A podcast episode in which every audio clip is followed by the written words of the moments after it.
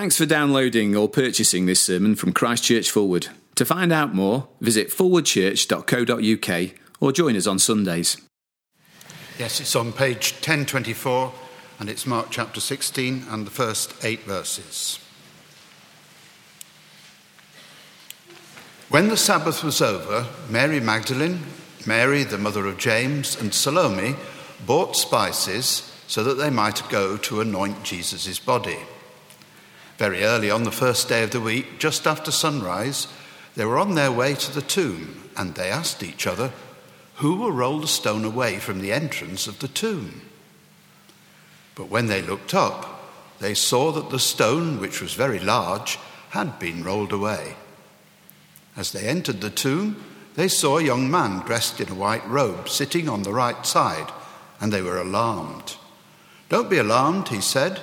"You are looking for Jesus the Nazarene, who was crucified. He has risen. He is not here. See the place where they laid him. But go, tell his disciples and Peter, he is going ahead of you into Galilee. There you will see him, just as he told you."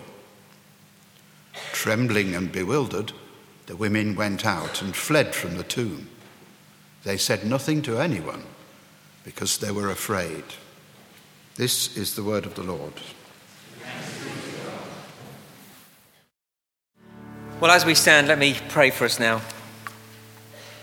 Heavenly Father, what a morning, gloriously bright, not just because the sun was shining, but because the sun was risen. And we pray that we would grasp what we've been singing, that death is dead, love has won, Christ has conquered, that we grasp it perhaps like never before this morning, and that it would indeed leave us full of thankfulness. In Jesus' name, amen. Please do sit down. Ben has rightly wished you a happy Easter. I want to as well, and warmly welcome you to this wonderful service this morning. 2 things you might like to do for these next 15 minutes or so. One would be to grab hold of the Bible and turn again to page 1024, Mark chapter 16, the reading that Dave read for us just a few moments ago. The other thing, if you find it useful, would be to dig out this sermon outline just so that you know where we're going in the next few minutes. Just 3 words can change your life forever. I'll never forget the 13th of June 1992. It was a warm summer's evening. I was sitting in a restaurant on a balcony overlooking the Thames in Windsor, and I heard these 3 words: "Yes, I will." I'd moments earlier asked Caroline, "Will you marry me?" And after a little pause, which seemed a very long pause, she said, "Yes, I will." Just 3 words, but they changed my life forever. They've changed how I live, where I go, who I go with, what I think about. Here are 3 more words that can change your life forever, a little more negatively. You are fired. Just 3 words, but they can change so much. Again, where you live, what you do in your leisure time, your plans for the future, not to mention your status and your self-esteem. Well, at the end of Mark's Gospel are just 3 words, but they are 3 words that change everything in the whole universe forever. Look with me again at Mark chapter 16 and verse 6. And 3 words buried there in the middle of that verse. Do you see them? He has risen. They're the words spoken to 3 of Jesus' followers, followers who thought Jesus was dead. But no, he has risen. He was dead, but he's risen from the dead and he's alive forevermore. Now, if that's true, then it changes everything in the whole universe forever. Because if there's one thing that wrecks life, it is death. Death is life's great gate crasher. Uninvited, whenever it comes crashing in, it ruins the party. And it hurts so much. The pain of death is like nothing else as our hearts are broken. Nothing fills the emptiness of loss. And even if we've never experienced that pain personally, through the loss of a loved one, death still casts its shadow over the whole of life as we look ahead. It's going to come. John Stott writes these words. They're on the handout. Human beings have tried with all possible ingenuity both to defy and to deny death. But only Christ has claimed to conquer it, that is, to defeat it in his own experience and deprive it of its power over others. That's what we're talking about here on Easter Sunday morning, death defeated. That's what these three words are about. Jesus has risen. Three words that speak of life beyond the grave, and therefore three words that are without question the most important words anyone can ever hear. I put that thought to someone a few years back and they said this to me: yeah, I get that. Yes, I completely agree that to know that death is not the end is the most important thing that anyone can ever hear. But they went on, and I don't mind telling you that I want to believe it, but tell me this, Paul, is it reasonable to believe it? Well, that is a very good question. And to answer that, 4 points again, all on the handout. Firstly, previously predicted words. See, after saying these three momentous words, he is risen, note what the messenger went on to say. I'll read from verse 6 of Mark 16. Don't be alarmed, he said. You are looking for Jesus the Nazarene, who was crucified. He has risen. He is not here. See the place where they laid him. But go, tell his disciples and Peter, he is going ahead of you into Galilee. There you will see him, just as he told you. Do you see those words? Just as he told you. Here's the remarkable thing. Jesus had told his disciples that he was going to rise from the dead. If you've got a Bible open, flip back with me to chapter 14 and verse 27. And you'll see here Jesus' prediction, not only of his death, but of his resurrection. Mark chapter 14, verse 27, speaking to his disciples, he says, you'll all fall away, for it is written, I will strike the shepherd and the sheep will be scattered. But after I've risen, I will go ahead of you into Galilee. Jesus predicted his resurrection, and he was so sure it would happen, he even arranged a rendezvous point, you see? It's as if in verse 28 he's saying, synchronize watches, we'll meet in Galilee after they've murdered me. It's quite something to have the confidence to say that. It's quite another to be able to deliver on it. The point is this: Jesus knew he would rise from the dead. He made the point over and over again. 3 times in Mark's gospel, he said to his disciples that he would suffer, die, and rise again. Those 3 references are on the handout if you want to chase it up later. Now look, who is this who predicts that they will rise from the dead? Of course, there have been world leaders who've claimed immortality and others who predicted that they would come back from the dead, but they've all ended up looking foolish. So who is this who predicts his resurrection and then does it? This is huge. For if Jesus didn't rise from the dead, then to use the words of C.S. Lewis, he's either a liar or a lunatic. That's the only conclusion you can come to. For honest, sane people don't go around predicting resurrection. So if Jesus didn't rise from the dead, then we really shouldn't waste our time here any more this morning, or come to that any other Sunday morning. If Jesus didn't rise from the dead, we really should sell this building and turn it into a carpet warehouse or a block of exclusive apartments and then give all the proceeds to the poor. That would be a good thing to do. And if Jesus didn't rise from the dead, then we definitely don't, well, I will give up this job, and we definitely don't have anything to say in the face of death. And I, for one, won't take any funerals because I'd have nothing to say.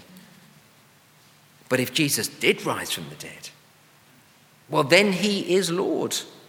Lord over death. Previously predicted words. Secondly, totally unexpected words. We've seen how Jesus told his disciples again and again that he'd rise after death, but the disciples never got it. That's why the women went to the tomb on that first Easter Sunday morning. Look again at chapter 16 and verse 1. When the Sabbath was over, Mary Magdalene, Mary the mother of James, and Salome bought spices so that they might go to anoint Jesus' body. Very early on the first day of the week, just after sunrise, they were on their way to the tomb, and they asked each other, who will roll away the stone from the entrance of the tomb? The 3 women went to the tomb to pay their last respects to anoint Jesus' dead body. They weren't expecting a resurrection. They were discussing who would roll the stone away from the entrance of the tomb to allow them to embalm the dead body of Jesus. They weren't expecting a resurrection. Of course they weren't. Dead people don't come back to life. How I wish they did. As I conduct funerals, I feel it again and again. As I look out onto the congregation, I see the heartache, the pain of death. I wish I could do something, say something to take away the pain. I'll never forget the funeral of one friend. He was in his 50s. His wife asked me to take the service. They were from a different culture. In their culture, it was customary to have the casket open at the funeral. And then during the service, the mourners would be invited to file past the body. The first person to go up was his wife. And as she passed by, she broke down and sobbed uncontrollably, pleaded, begged with him to get up. How we wish dead bodies would rise. But we know they don't. And these three disciples knew dead people don't rise, and so they weren't expecting a resurrection. If they were, they wouldn't have gone to the tomb. They'd have gone to Galilee. You remember, Jesus had told them to synchronize their watches. But they didn't go to Galilee. They came to the tomb expecting to find a dead body. And so for them to be convinced that there was indeed a resurrection, they needed good, solid evidence. Previously predicted words, totally unexpected words. Thirdly, crucially instructive words, and we're over the page if you're still with me on the handout. Again, look closely with me at the words of the messenger. He said, verse 6, "You are looking for Jesus the Nazarene." Very important. That's who they were looking for. They were looking for a man from Nazareth. And here's the thing, if that's all we're looking for, then we won't believe the resurrection is possible. For there to be a resurrection from the dead, we've got to know that Jesus is much more than a man from Nazareth. It's one of the main points right through Mark's gospel. Jesus was more than that. He was more than just a man from Nazareth. In his gospel, Mark has asked questions. He's asked questions of us, the reader. Who is this man?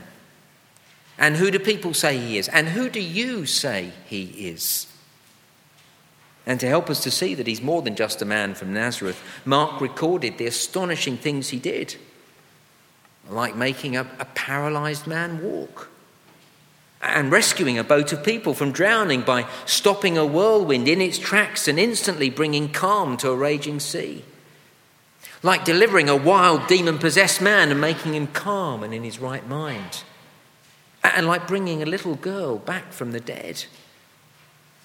And like leaving 5,000 people feeling stuffed full, even though he only had a few loaves of bread and a couple of fish to feed them. And like walking on the water. And then enabling a deaf man to hear and a mute man to speak and a blind man to see. And we could go on and on with all the things that Mark records for us. And he tells us these things to show us that Jesus is not just a man from Nazareth. And his resurrection from the dead, of course, is the final proof that he is so much more than a mere man. Of course, if you listen to all these miracles, you may well be like the woman who said to me some years back, all these miracles, that's why I don't believe. They just don't seem believable. Well, that's a good point, isn't it? And if you feel that way today, allow me to ask you, if God were to step down onto planet Earth, what would you expect him to do? How would he prove himself to you? I've got to tell you that if somebody walked in here right now and shouted, "I'm God," I'd think all sorts of things. But one of the things I'd want to say to them is, prove it. And if they couldn't do anything spectacular to prove their claim, if they couldn't do anything out of this world to prove that they really were God as they claimed to be, then I'd be looking to get them help. So here's the thing. Jesus did claim to be God. He claimed to be more than a man from Nazareth. And he did prove those claims. He substantiated those claims by doing mighty miracles. The miracles are not a reason for skepticism. They are the reason to believe. They're exactly what we'd expect to see if God came down to earth. And the resurrection is the miracle that tops them all. And it tells me that Jesus is God. And crucially, it tells me that he can deal with death. Previously predicted words, totally unexpected words. crucially instructed words, and lastly, personally challenging words. These three women went to the tomb not expecting the resurrection, being told about it, and then see how Mark ends his gospel, verse 8. Trembling and bewildered, the women went out and fled from the tomb. They said nothing to anyone because they were afraid. And that is, I believe, how Mark does end his gospel. Indeed, the editorial comment in brackets under the line after verse 8 supports that view. I think the words from verse 9 were added because verse 8 seems like such an anticlimax. Somebody read this and thought, that can't be the end. Verse 8 is hardly a verse to inspire us to conquer the world. Trembling and bewildered, the women went out and fled the tomb. They said nothing to anyone because they were afraid. Here we are presented with the most stupendous moment in an event in history, the resurrection of Jesus Christ from the dead, and the story ends showing a few women trembling, bewildered, and afraid and silent. Certainly not the ending of a Hollywood blockbuster now, is it? But it was no mistake that Mark ended his gospel like that. It's an ending that is personally challenging. Three more words. These women left the tomb trembling, bewildered, and afraid. And throughout Mark's gospel, when people react like that, when they're afraid, they don't know who Jesus is, and they don't know why he came to planet Earth. And so Mark is saying, as we watch these women walk away afraid, they clearly don't yet know who Jesus is, and they haven't grasped that he had to suffer and die and then rise again. And so Mark quite deliberately ends his gospel like this to present the question to us. Will you too walk away trembling, bewildered and afraid? Will you too walk away from Jesus? You see, you will if you don't know who Jesus is, and you will if you don't know why he died and rose again. I meet many people who know that Jesus died and that he rose again, but they don't know why. I meet many people who know that Jesus came and walked this planet, but they don't know who he really was. And Mark says, if that's you, then you will walk away bewildered and afraid. Bewildered when it comes to the meaning of life, confused by the many issues of life, puzzled by the big questions of life. What is life all about? What happens when I die? You'll walk away afraid of death, always hanging over you, in the distance perhaps, or maybe very close, but always there. But if you know who Jesus is, and if you know why he came, and if you know that he rose from the dead, well, then you don't need to be afraid anymore. You don't need to be afraid of all that life might throw at you. You don't need to be afraid of what life is all about. You don't need to be afraid of death, for Jesus has defeated death. So what about you? Well, it might be that you're here this morning saying, I really would love to be sure of these things. I really would. It may be that you need more information. You need to investigate more. You need to look at the evidence for the resurrection. Well, let me encourage you to join us for a course we have. Ben's already mentioned it. It's called Christianity Explored. I've got an invitation to it right here. I'll have a whole load of them on the door as you leave. It begins on the 30th of April. It's a Tuesday night with a meal. It's a 7-week course. You could come for 1 week, see how you like it. You don't have to come for the whole time. I can almost guarantee if you come for one, you'll want to come back. But try me out. See if I'm telling the truth on that one. Come along. And I'd also love to give you a DVD. It's totally free. Tells you more about the resurrection of Jesus from the dead, why it's so important, what it means for our lives. Well, thanks again for coming. Easter morning, most wonderful time to come. And if you'd like one of these and an invitation, I'll be standing on the door. Just say you'd like one. I'll have them in my hands, and I'd love to give one to you. Well, we're going to turn to pray now. Ben is going to lead us in our prayers. Let's just have a moment of silence as we reflect on the things that we've heard and our own response to them.